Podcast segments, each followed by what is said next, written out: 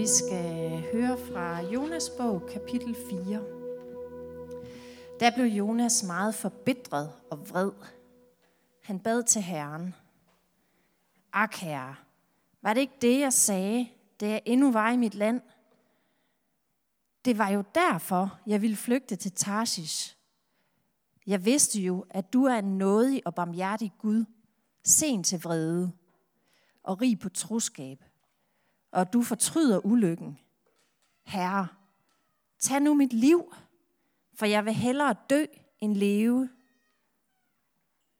Herren sagde, har du ret til at være vred? Så gik Jonas ud af byen og slog sig ned øst for den. Han lavede sig en hytte og satte sig der i skyggen for at se, hvad der skete med byen. Gud Herren befalede så en olieplante at skyde op over Jonas, så den kunne skygge for hans hoved og befri ham fra hans mismod. Og Jonas glædede sig meget over olieplanten. Men da det blev lyst næste morgen, befalede Gud en orm at gnave i olieplanten, så den visnede. Og da solen stod op, befalede Gud en glående østenvind at komme, og solen stak Jonas i hovedet, så han var ved at besvime. Han bad om at måtte dø og sagde, Jeg vil hellere dø end leve. Da sagde Gud til Jonas, Har du ret til at være vred over olieplanten? Han svarede, Jeg har ret til at være dødeligt vred. Da sagde Herren, Du har ondt af olieplanten, som du ikke har haft noget arbejde med at få til at gro, men som blev til i løbet af en nat og gik ud i løbet af en nat. Skulle jeg så ikke have ondt af den store by Ninive, hvor der er mere end 120.000 mennesker, som ikke kan kende forskel på højre og venstre, for uden en mængde dyr. Amen.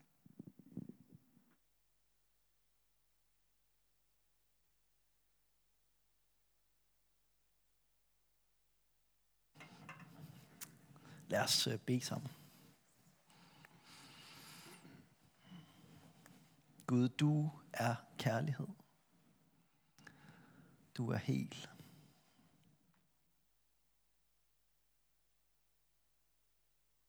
Tal til os nu. Amen. I har jo måske den bedste lovsang i Danmark, ved I godt det? det.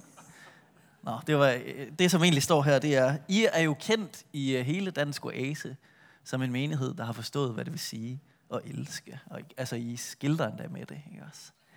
Øhm, og jeg har fået lov til at dele nogle tanker med jer om sammensmeltningen imellem kærlighed og mission.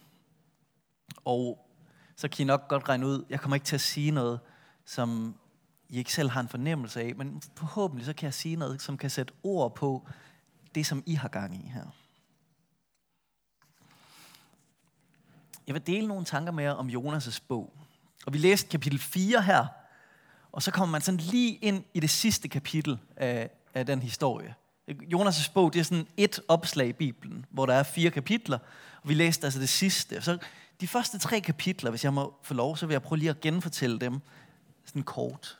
Det er altså profeten Jonas, som får et kald fra Gud til at gå til Nineve. Han skulle kalde dem tilbage til Gud. Gud han havde set den her bys ondskab, og så ville han kalde dem til sig selv. Men det ville Jonas ikke.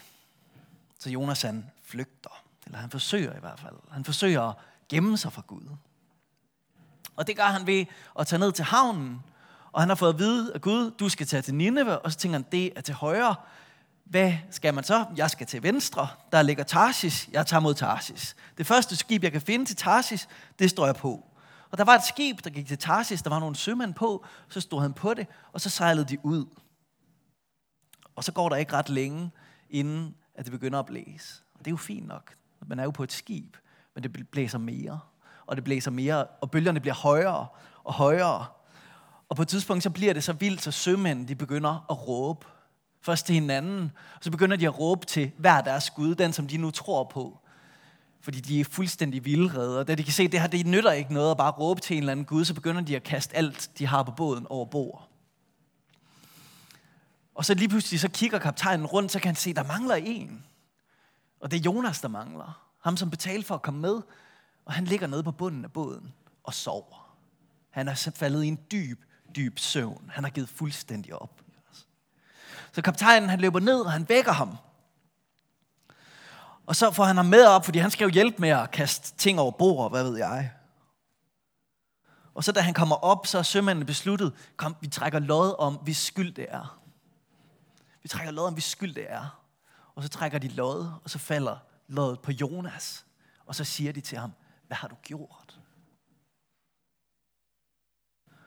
Og Jonas han forklarer dem, jeg tror på himlens og jordens skaber, og han har sagt til mig, at jeg skulle tage til højre, men jeg tog til venstre, for jeg ville ikke. Og så siger de, hvad laver du? Hvordan skal vi så løse det her problem? Og Jonas han siger, I må kaste mig over bord. Og så siger sømændene, okay, lad os prøve at ro i land.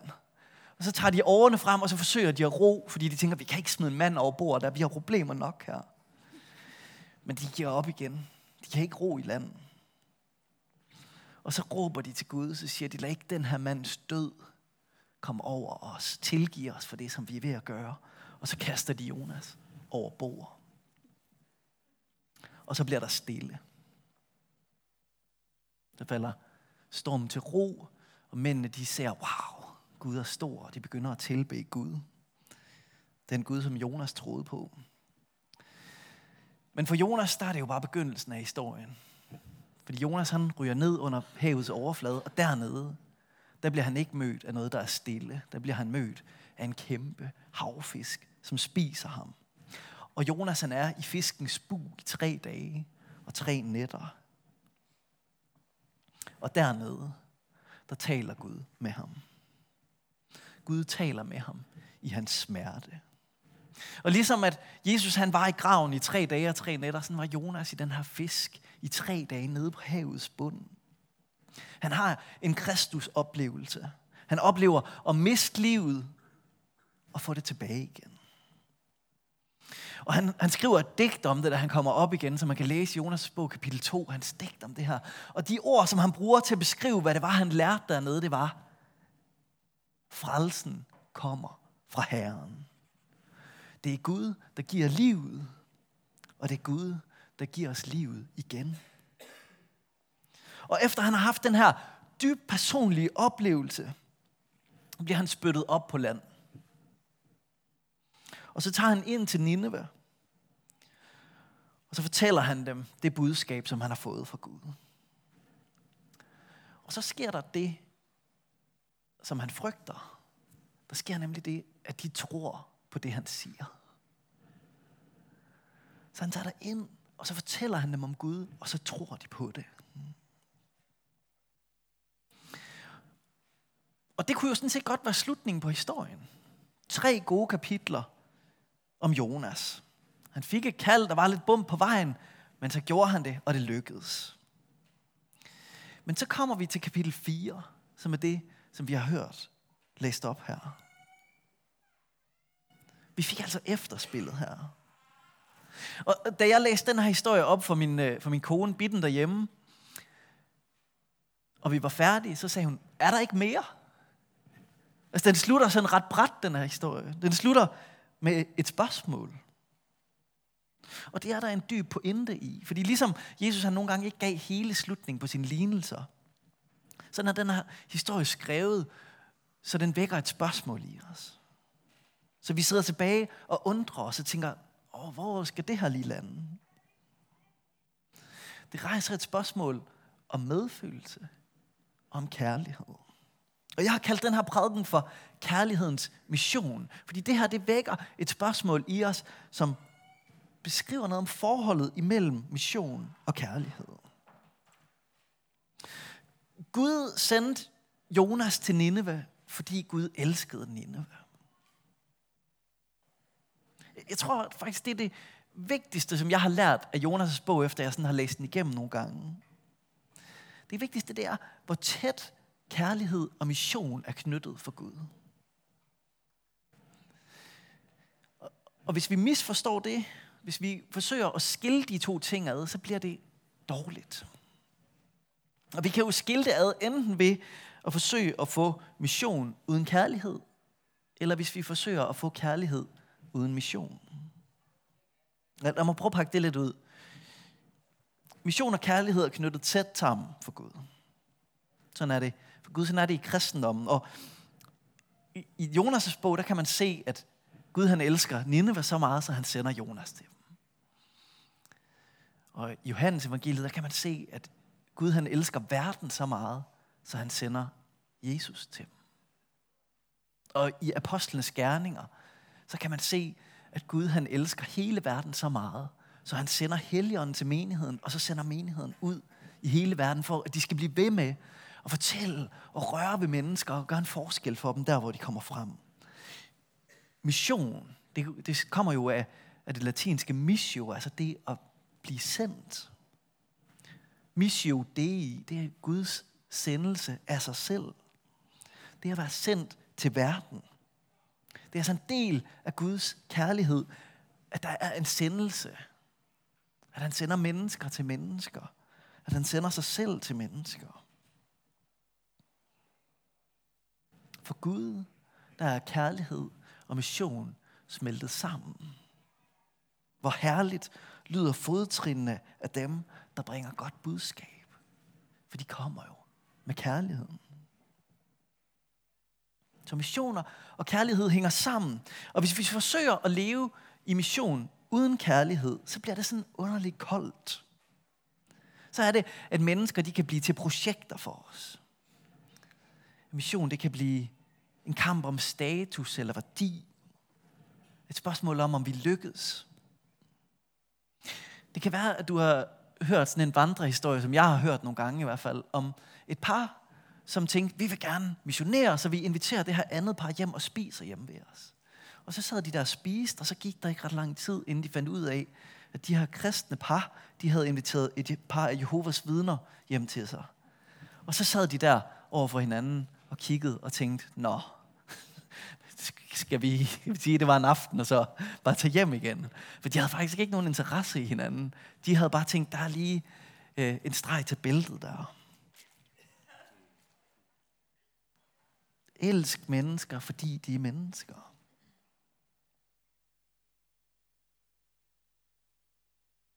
Og hvis du så kan spille en rolle i, at et andet menneske opdager troen på Gud, så er det jo fantastisk. Det er da det bedste, du kan give dem. Men hvis du forsøger at leve i mission uden kærlighed, så bliver du ligesom Paulus han skriver i sit kærlighedskapitel. Han siger sådan her, om jeg så taler med menneskers og engles tunger, men ikke har kærlighed, er jeg et rungende malm og en klingende bjælle. Om jeg så har profetisk gave og kender alle hemmeligheder og ejer al kundskab og har al tro, så jeg kan flytte bjerge, men ikke har kærlighed, er jeg intet. Om jeg så uddeler alt, hvad jeg ejer, og giver mit læme hen til at brændes, men ikke har kærlighed, gavner det mig intet. Og vi kunne jo tilføje nogle ting. Om jeg så vidner om min tro hver eneste dag, inviterer alle, jeg kender med på alfakursus. Om jeg har en bedeliste så lang som et tusselems skæg, men ikke har kærlighed, så gavner det mig intet. Mission uden kærlighed, det er koldt. Men det, som måske er lige så relevant at opdage, det er, at vi kan forsøge at leve med kærlighed uden mission. At forsøge at elske uden at leve som en, der er sendt. Kærlighed har en værdi i sig selv. Og uanset om vi har opdaget Gud eller ikke har, så har vi en evne til at elske. Men hvis du kender Gud,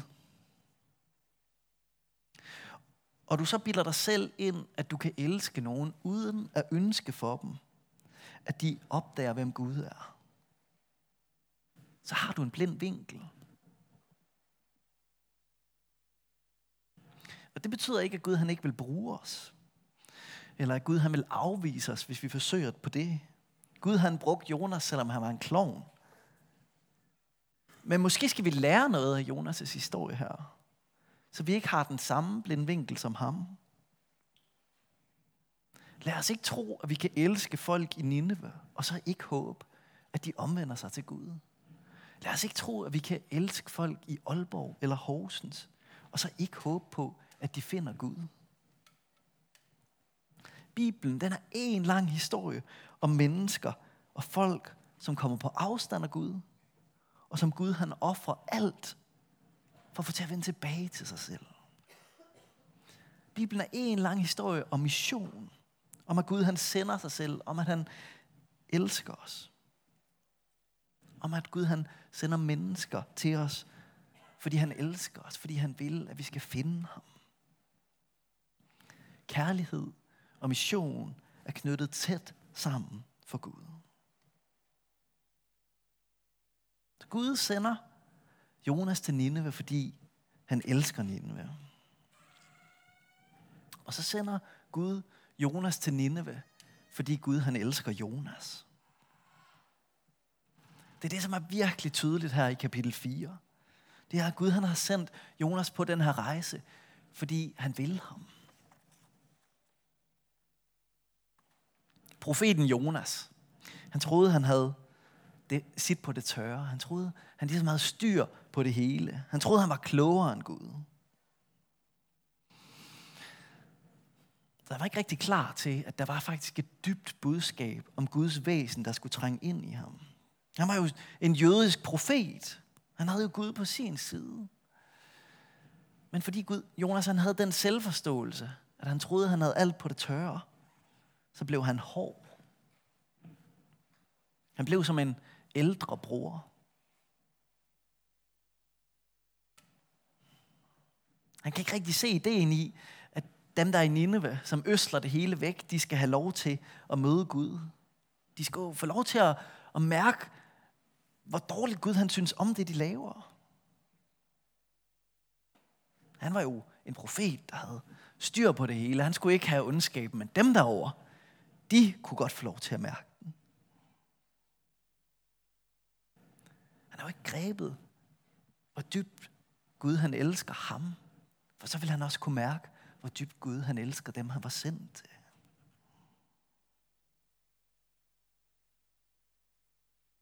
Så selv efter, at han har set folk omvende sig til Gud, så har han stadigvæk ikke set det. Og så sætter han sig uden for byen og venter på, at de bliver ødelagt.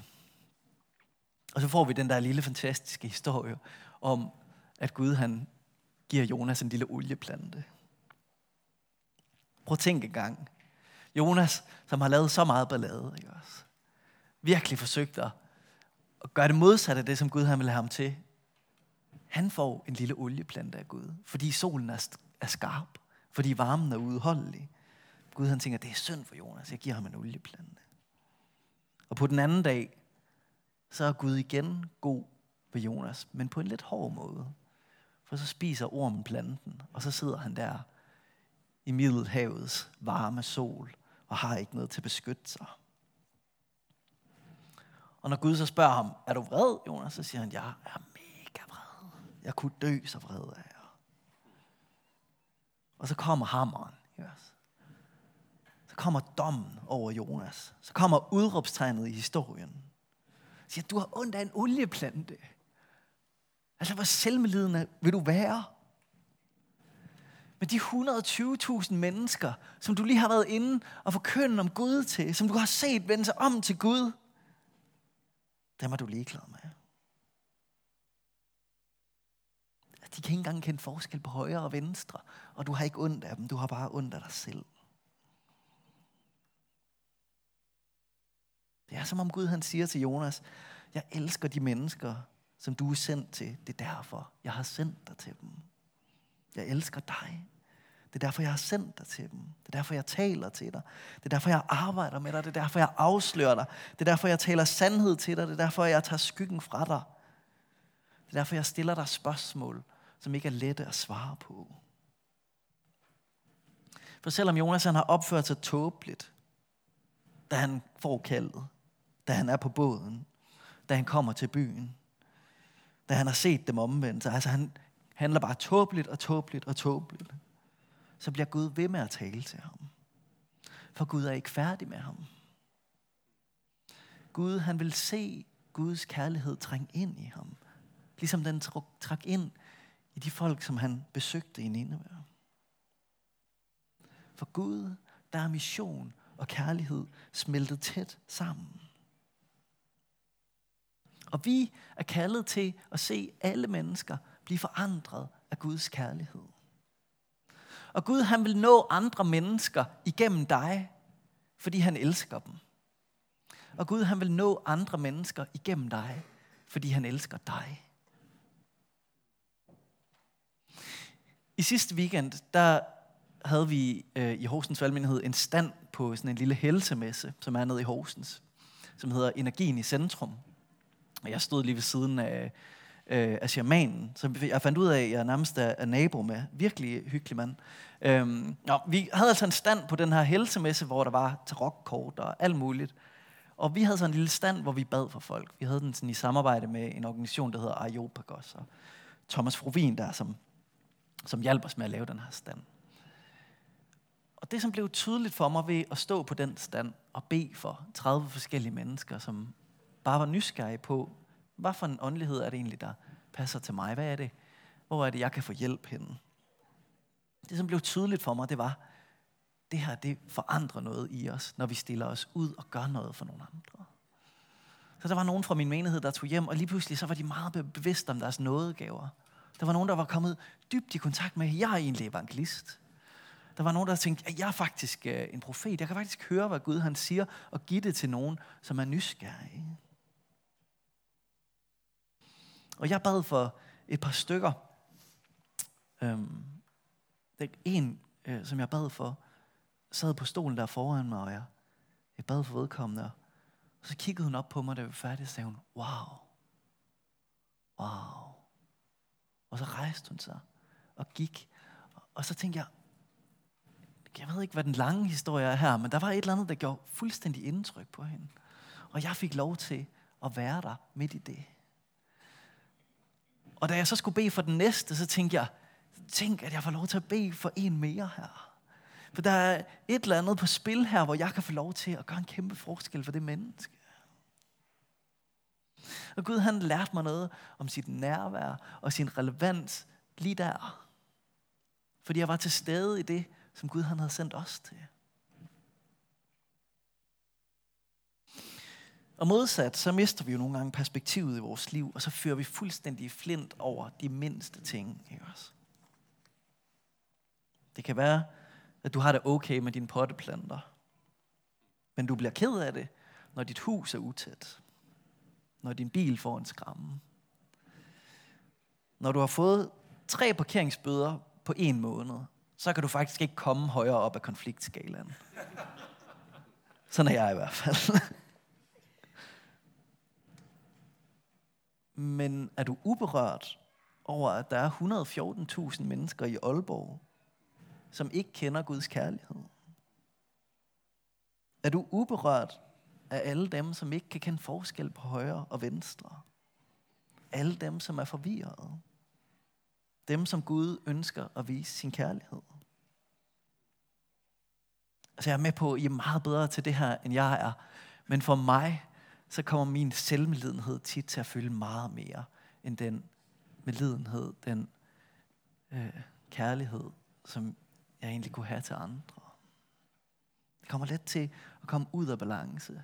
Ligesom Jonas, der sidder der og bare har ondt af sig selv, fordi han ikke har skygge, i stedet for at tænke på alle de mennesker, som han lige har fået lov til at berøre.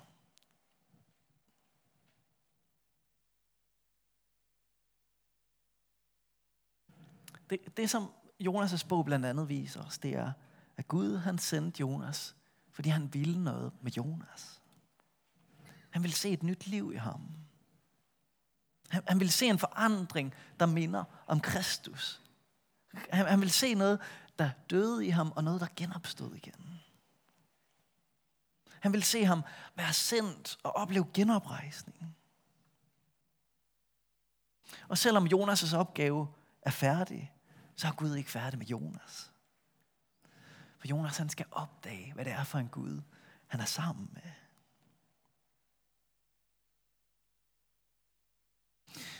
Og på vej ud af den her prædiken, så kan refleksionen ligesom gå i to retninger. At du i kontakt med Guds kærlighed til dig.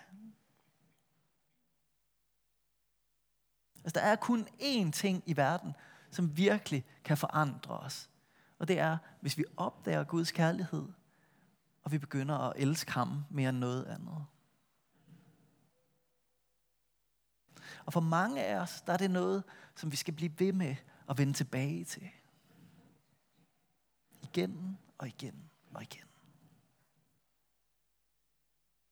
Så ved du, hvad der får dig i kontakt med Guds kærlighed?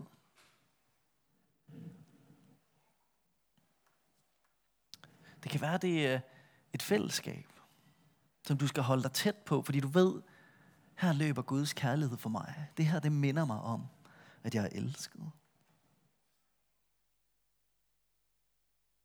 For nogen i min menighed, så er det nadvaren, der er nøgle øjeblikket for dem for at holde fast i, at de er elsket af Gud. På en måde, så det koster Gud alting. Han spildte det hele for dem. Det kan også være, at det er din ugentlige gåtur, eller din daglige gåtur, hvor du er i kontakt med taknemmelighed. Eller det kan være, at det er en rytme, hvor du slår korsets tegn for dig selv, ligesom Martin Luther han gjorde hver morgen.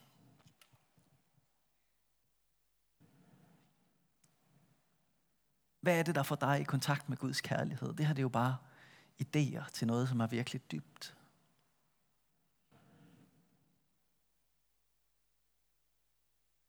Og det andet spørgsmål, som ringer ud af Jonas' bog her, det er det om mission og kærlighed. Elsker du dem, som Gud har sendt dig til?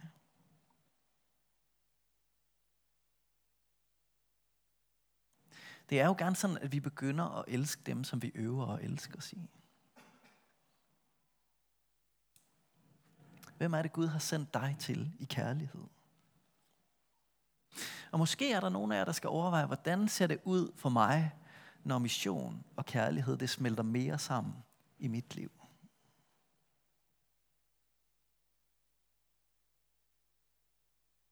Lad os øh, rejse os, så beder vi sammen.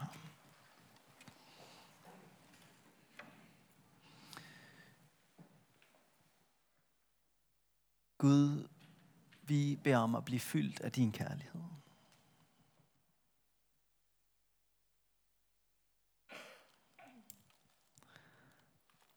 Lad os blive båret af den bølge, som din kærlighed er.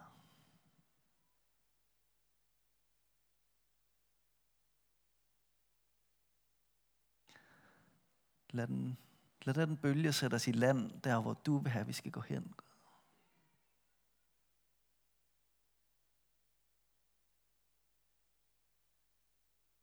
Og Gud beskytter os fra at ende som Jonas, hvor vi har gjort en masse store ting, men uden at det rigtig har ramt vores inderside.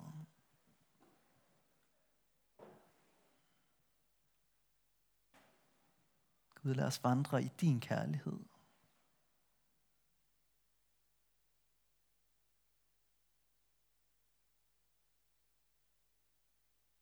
Amen.